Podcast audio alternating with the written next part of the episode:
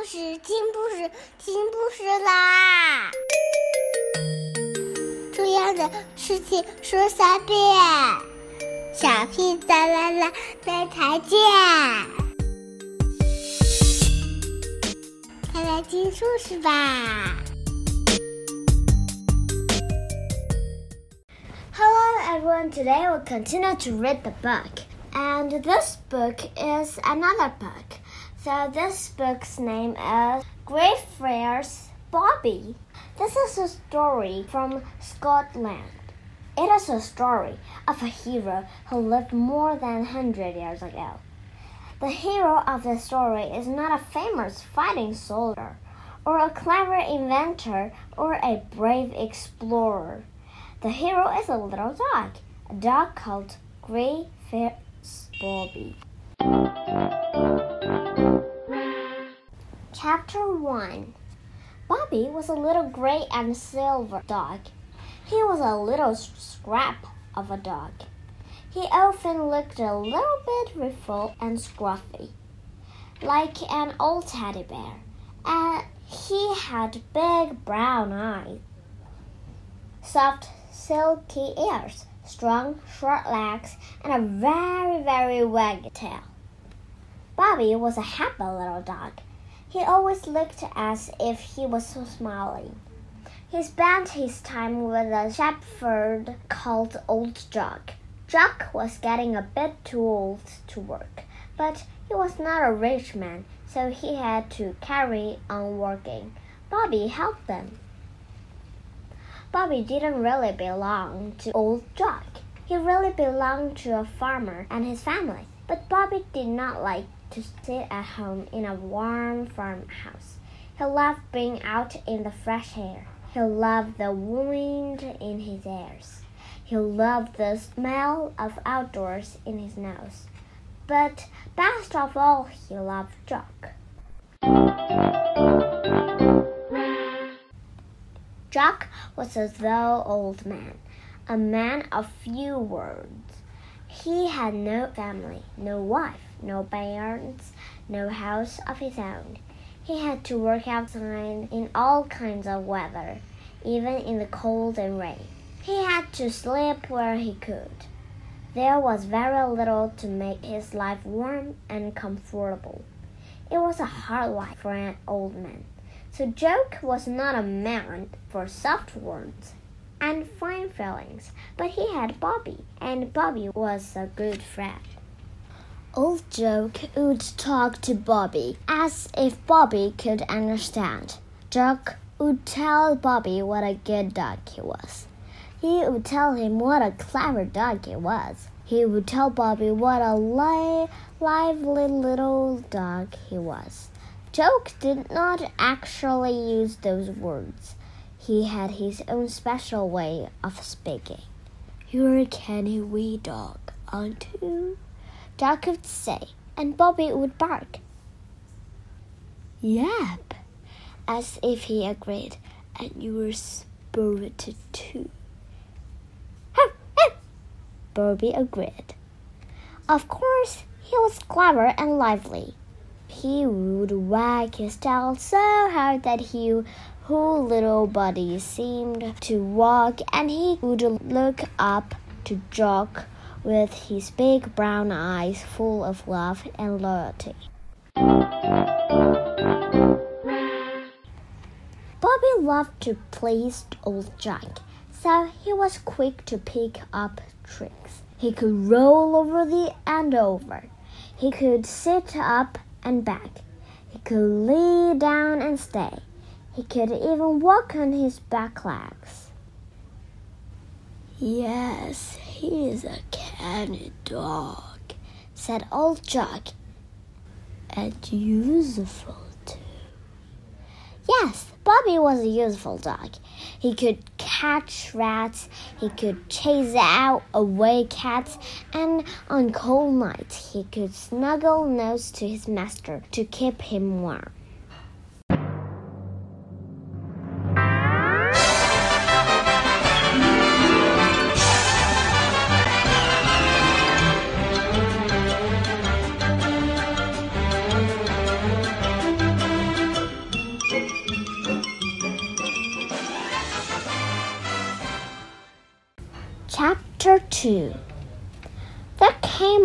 Time when Jock was too old to carry on his work as a shepherd. He had to leave the hills and move to live in the city Edinburgh. Bobby should really have stayed behind with the farmer, as he belonged to him. But Bobby was not the sort of dog you could just own. He chose who was going to be his master and he chose old Jock. So Bobby set off and followed old Jock all the long and dusty way to Edinburgh. This was about a hundred years ago. The queen at that time was Queen Victoria. There were no cars and no buses to take Jock and Bobby to the city. In the city, there was no electricity. There were no radios, no televisions, no videos, but there was still plenty of noise. Bobby was frightened by all the noise. There were so many people shouting and calling and pushing. There were so many carts rolling by. And there were so many horses, feet clip clapping just next to Bobby's ears. It was frightening for old small dog, who had just come from the peace and quiet of the hills. Then, in the middle of the day, there came the biggest sound of all. The air shook, birds scared, babies cried. Don't you worry, said old Jock. It's the cannon. They fire it every day. After midday, to let people know the time. It lets us know it's time for dinner. Old Jock found a chap eating place in the market square. He and Bobby settled down near the fire and Jock had some good broth and bread. Mr. Trail, the owner, said them. Out! said Mr. Trail. We don't want dogs in here. But then Bobby sat up and began. He put his paw out to shake, and soon he was rolling over and over and walking on his back legs and performing all his tricks for the customers. Mr. Trail let Bobby stay. From the day on, old Jock and Bobby would wait for the boom of the cannon. Then they would go for their meal in the market square. Mr. Trail grew fond of Bobby. He often saved a special bone of the clever little dog. Life in the town was not easy for Jock and the air was not fresh as it was in the countryside. Jock did not have a lot of money, so he had to stay in the very poorest part of the town. He had to rent a cheap room, and he was always afraid someone would try to steal his little bit of money and the few things he owned. Bobby was a great comfort to him Night after night he kept his master warm. Day after day he guarded his master from these thieves. With its passing day, Jock got slower and slower. He was very old now. He could not see well. He could not hear well. His legs were shaky. He was worn out and tired. One day, old Jock staggered back to his room, feeling very ill in bed. He had been out in the cold and the rain. All night long he called and called. During the night, when Jock was freezing cold, Bobby lay on his master's feet trying to warm them. When Jock was boiling hot, Bobby licked his master, trying to cool him down. But Bobby couldn't make Jock better. At that night, Jock groaned and moaned. He tossed and turned and called and called and called. Then he sighed and was away to my home now. Goodbye, Bobby. Bobby understood. His master was dead, but Bobby stayed keeping watch over the body of his master. He was a faithful little dog. For for two days and nights, Bobby stayed by his dead master. Finally, the police broke down the door and found the body of old Jug. His little bit of money and his few belongings were still safe. They had been guarded by Bobby. Ah, that is a cunning dog, said the police. He's kept old Jug's money safe. It can pay for a proper burial. They sent for a coffin and some men to carry Jug to Greyfriars kirkyard. Old Jug was going to be given a proper burial in the proper churchyard. He could have been pleased and proud that his life had ended in such a way.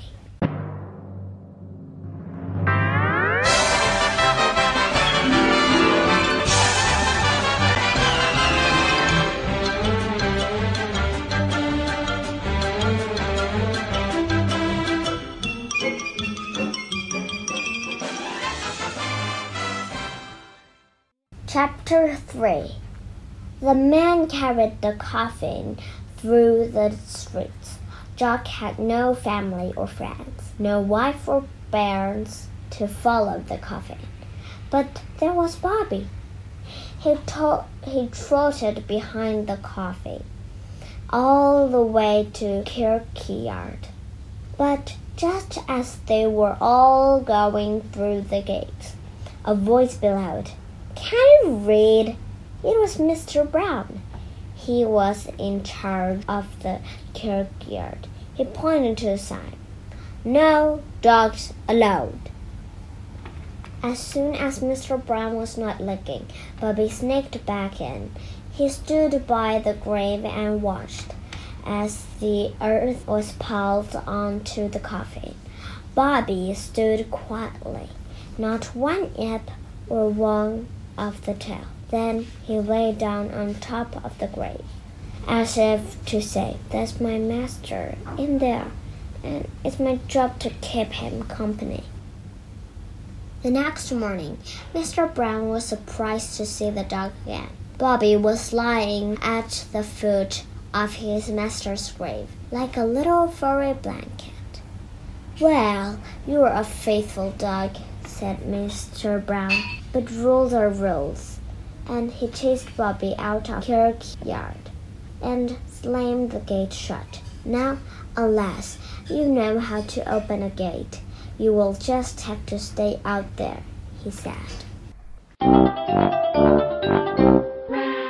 Mr. Brown walked back to his warm little house, leaving Bobby scratching at the gate. Soon people began to pass by. Bobby ran up to reach each one of them and scratched and whined at the gate. Most people did not even look at the little dog, but the lads and lasses who lived around was kinder. They patted him and played with him. Then one child opened the kirkyard gate and let Bobby in. The next morning, Mr. Brown came to check that all was well in the kirkyard. There was Bobby laying on his master's grave. No dogs allowed! shouted Mr. Brown, and he ran at little Bobby, quick as a flash. Bobby skipped out of the way. Mr. Brown tried to catch him, but Bobby yipped and frisked happily and splayed right out of his hands. For half an hour, Mr. Brown shouted and chased, and Bobby trotted and trembled all over the kirkyard. The children heard the noise and came out to see what it was.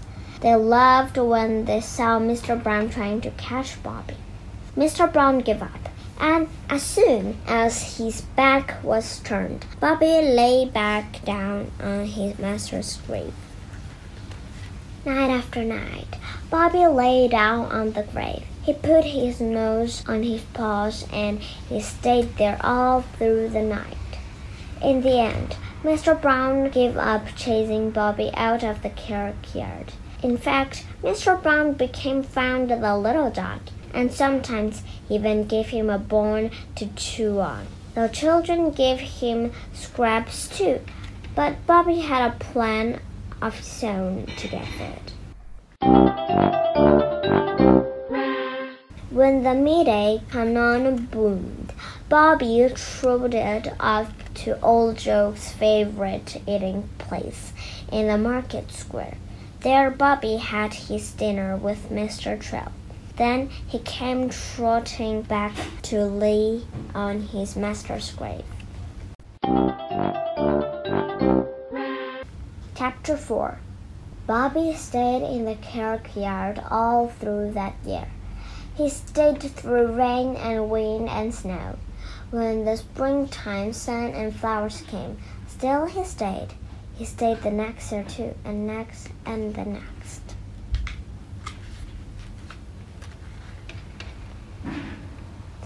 Every day, Bobby would wake on top of the grave in Greyfriars kirkyard, and th- then he'd yawn and stretch, and off he'd go visiting and playing with the children.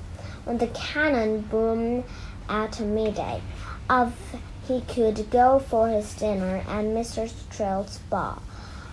Trails. Bobby made friends wherever he went. Rich people, poor people, old and young, and they all stopped to smile and pat Bobby. Everybody grew to love him. The children loved him most of all. This went on for eight years. Then one day a police officer saw the little dog laying like a furry doormat at the foot of his master's grave. Is that your dog? he asked Mr. Brown. Show me his uh, license and his collar. He's not really mine, said Mr. Brown. He just stays here. Ask Mr. Trail in the market square. The dog goes every day for his dinner. Is this your dog? the police officer asked Mr. Trail. I wish it was my dog, said Mr. Trail. He's a fine dog, but he just my hair to eat. Then he's off back to the kirkyard to lay on his master's grave. He's a fine, faithful dog. He's a stray, said the officer, and it's my job to get rid of strays. When the children heard about this, they were horrified. You can't get rid of Bobby, they said. Is he your dog then? asked the police officer. He's nobody's dog said the children, but please let him stay. If he hasn't got a collar and a license and an owner, it's my job to take him away, said the officer. He's just a stray.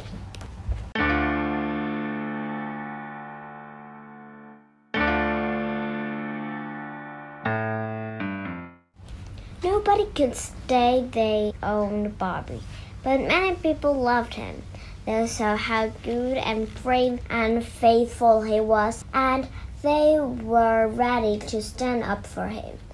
The children started to collect every penny, and they could. They wanted to try to buy a license for Bobby, but it would cost a lot of money for such poor children to collect. But they found that many people in the area were willing to give a penny or two, bit by bit. The money piled up. Mr. Swell went to the police station and begged the police officer to let Bobby stay. It's not for me to decide, said the police officer. You'll have to ask the judge about that. Then I want the highest judge in all of Scotland to hear about this, said Mr. Trail. He went to the court to see the Lord Provost, the most important judge in all of Scotland. But the Lord Provost that he could not help. I have to keep the law, he said. The dog has no license. He has no collar. He belongs to nobody. So, by law, he is a stray. As the Lord Provost was speaking, there was a loud clatter. The big doors to the court burst open, and in came a crowd of street children, scattering pennies as they came. We've got some money for licenses, they said. The judge knew that these children were very poor. Have you stolen this money? he asked them. The children told the judge how they had all collected the pennies. Passers by had given them pennies. Old people had given them pennies from their savings. Children had given what they could. Well, said the judge, this is a special dog that can bring out so much goodness in people, he said. But there's nothing I can do.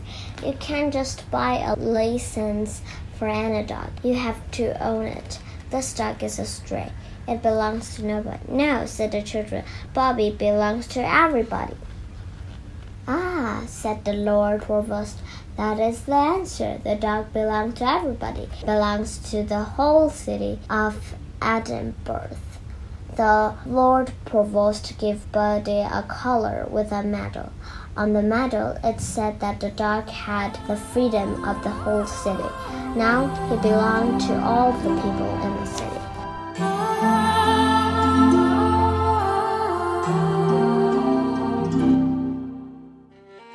Bobby lived for many happy years. Every night he lay up on his master's grave. Every day he listened for the cannon.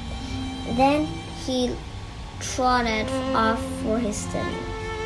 And all the time Bobby smiled and wagged and made friends with everyone. Even Queen Victoria became his friend. Wherever Bobby went, he brought a smile with him. He was nobody's dog, but he was everybody's dog. He was his own dog. He became the only dog in the history of the world to be given the freedom of the city. He could go where he liked. He wasn't a stray anyone. For forty long, faithful years he lived in Greyfriars Kirkyard. He became famous all over Scotland and all over the world. When he died, he was buried in Greyfriars Kirkyard near his master. A fine statue was built. It is still there. So if you are ever in Scotland, in the city of Edinburgh, you can call in and visit Green